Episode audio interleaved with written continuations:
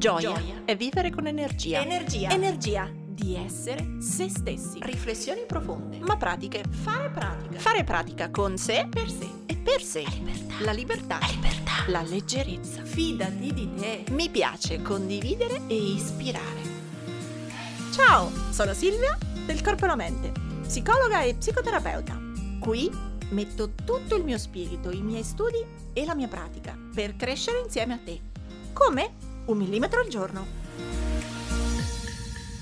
Ciao, eccoci alla prima puntata dell'anno. Lo so, lo so, nella scorsa puntata avevo detto per un po' non ci sentiremo perché sto dedicata ad un altro progetto, ma è più forte di me.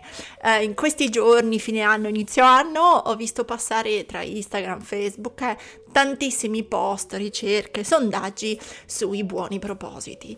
E in particolare ce n'era uno trovato sulla pagina di mm, Will dove appunto c'erano un po' delle statistiche su quali erano i buoni propositi per l'anno degli italiani. E quindi su Instagram, ve lo ricordo che mi trovate nel profilo Il Corpo e la Mente, su Instagram, su Facebook, anche su YouTube.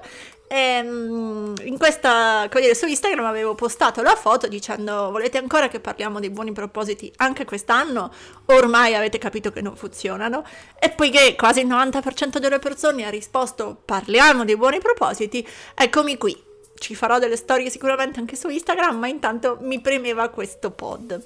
E in particolare in questo sondaggio, in questo articolo, citava che il 15%, anzi 16% degli italiani al primo posto nei buoni propositi per l'anno mette la salute, poco dietro col 14% la calma, poi la stabilità economica, poi quasi con il 10% la realizzazione di progetti, poi migliorare lo stile di vita, fare sport, trovare lavoro e perdere peso.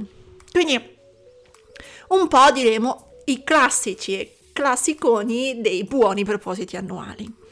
Allora, la, la cosa che mi, mi, fa sorridere in questo senso, poi scherzavano su Instagram, è vogliamo davvero parlarne ancora? Cioè, nei buoni propositi ci sono un sacco di buone intenzioni, ma poi si fa, fa sempre fatica a metterli nella realtà. Eh, lo dico spesso, no? È con le azioni che si cambia, non pensando, serve fare, non pensare. E, ehm, trovate già sul podcast, risalendo indietro nelle puntate, varie puntate sulla gestione del tempo, quindi non è qui che voglio parlare delle tecniche di pianificazione per riuscirci a far star dentro quello sport, quell'allenamento, quella dieta, quello studio. Oggi il mio argomento è un po' diverso perché vorrei davvero che dedicassimo l'anno ad avere cura di noi, parola strabusata nei mesi scorsi per motivi evidenti di pandemia, ma vorrei che la cura fosse davvero 360 gradi di noi. Vorrei che ciascuno di noi mettesse la propria salute come priorità, perché ora un virus ha messo alla prova la nostra salute, l'ha resa un temone ma c'è una salute molto più sottile e molto più quotidiana che ci giochiamo tutti i giorni. Um, esiste anche un intero approccio della medicina che si chiama lifestyle medicine, di cui torneremo a parlare, che proprio studia quanto a volte lo stress, i disagi, il malessere, la non salute che viviamo tutti i giorni dipende in realtà dal nostro stile di vita e quindi quanto come manovre Mm, di miglioramento dello stile di vita provochino, provochino grossi impatti nella nostra salute quotidiana.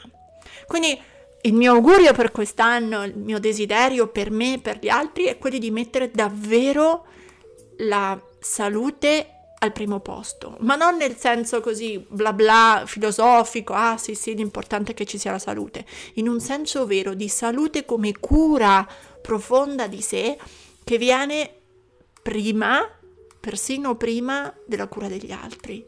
Siamo più bravi come genitori, come mariti, come mogli, come compagni, come amici, quando siamo pieni di energia, quando siamo sani, che quando siamo stanchi morti.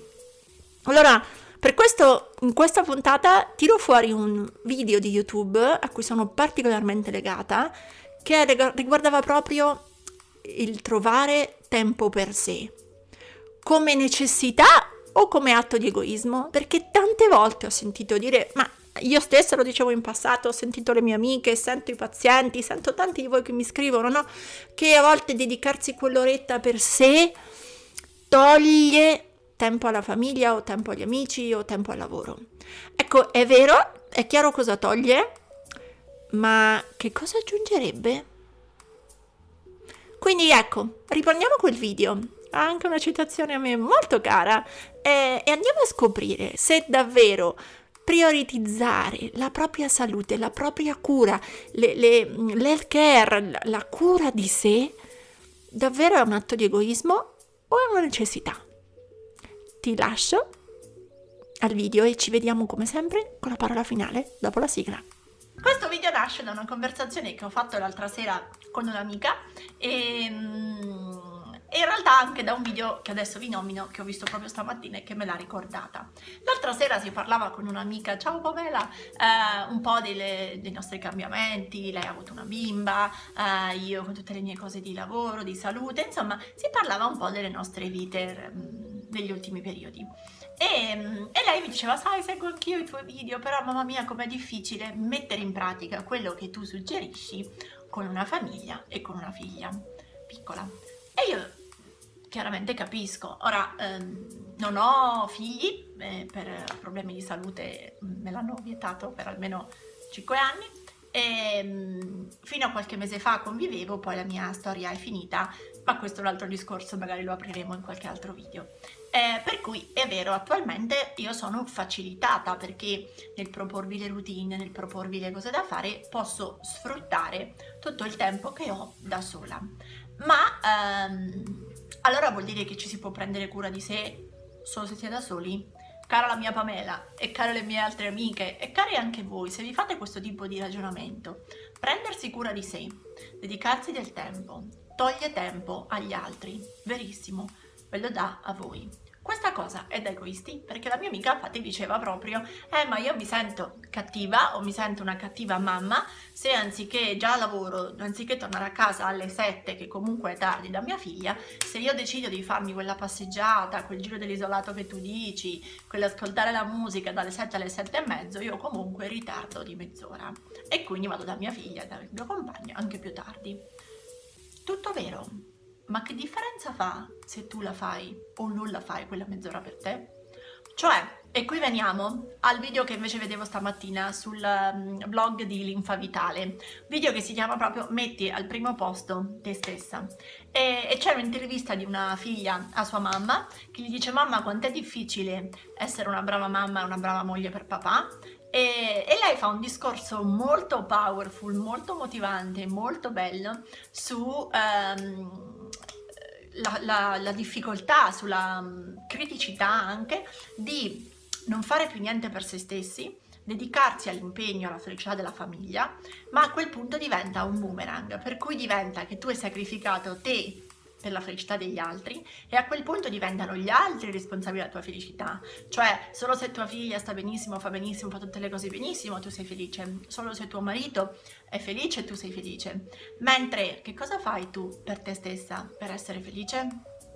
Questa è la nostra grande responsabilità. La mia vita è sotto la mia responsabilità e quella eventualmente dei figli è sotto la mia responsabilità, ma il mio primo impegno verso un figlio è quello di stare bene io. Questo lo dico da figlia. Io spesso penso ai miei genitori che si invecchiano, che magari hanno cominciano ad avere qualche problema di salute, qualche acciacco e mi dico la cosa più importante è che loro stiano bene, la cosa più importante è che loro stiano in salute, perché questo mi mette tranquilla.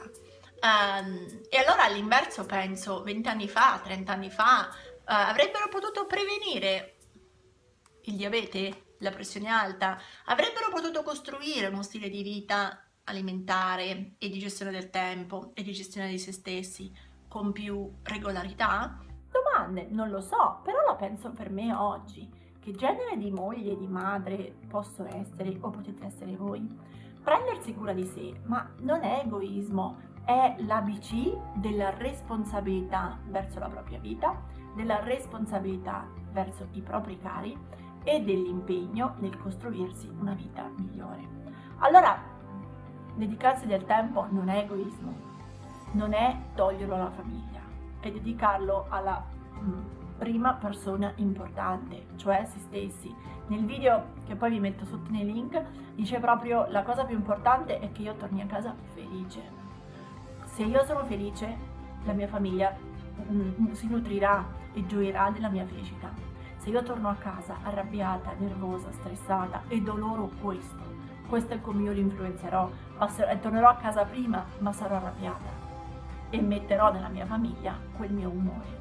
Per cui, questo per dire che avere tanto tempo a disposizione per curarsi di sé, e chi ce l'ha? Il fatto di vivere da sola potrebbe darmi alcune agevolazioni, ma darmi anche altri limiti. Per cui mh, mm, solo chi ha una vita perfetta e da sola può lavorare sulla crescita personale? Io non credo. Quindi credo piuttosto che sia un tema di assunzione della responsabilità verso la propria felicità. E non dirsi che siccome c'è la moglie, il lavoro, i figli, il marito, non si può. Perché magari è vero, non si può fare tutto, non si può fare la routine del mattino, la routine del pomeriggio, la palestra, la dieta, l'alimentazione, il benessere, la lezione di inglese e, e questo e quello e quell'altro. Magari tutto no, tutto è difficile.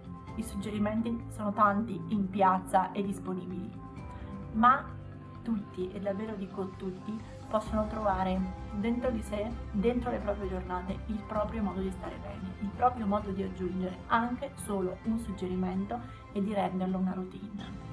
Prendersi cura di sé non è un atto di egoismo, questa cosa la voglio proprio dire apertamente, mi fa tanto arrabbiare quando la sento. Prendersi cura di sé è il minimo indispensabile verso se stessi. La propria felicità non è un dettaglio, e è grazie alla propria felicità che saranno felici le persone intorno a voi. Ora tocca a te. Metti in pratica il tuo millimetro e condividi questa puntata sui tuoi social con l'hashtag un millimetro al giorno. Tagga il corpo e la mente così potrò seguirti anch'io. E ti ricordo che mi trovi su Instagram, YouTube e Facebook sempre come il corpo e la mente. Se vuoi aiutarmi, lascia una recensione a questo podcast. Ogni tua parola è preziosa, è preziosa. Ci sentiamo al prossimo millimetro.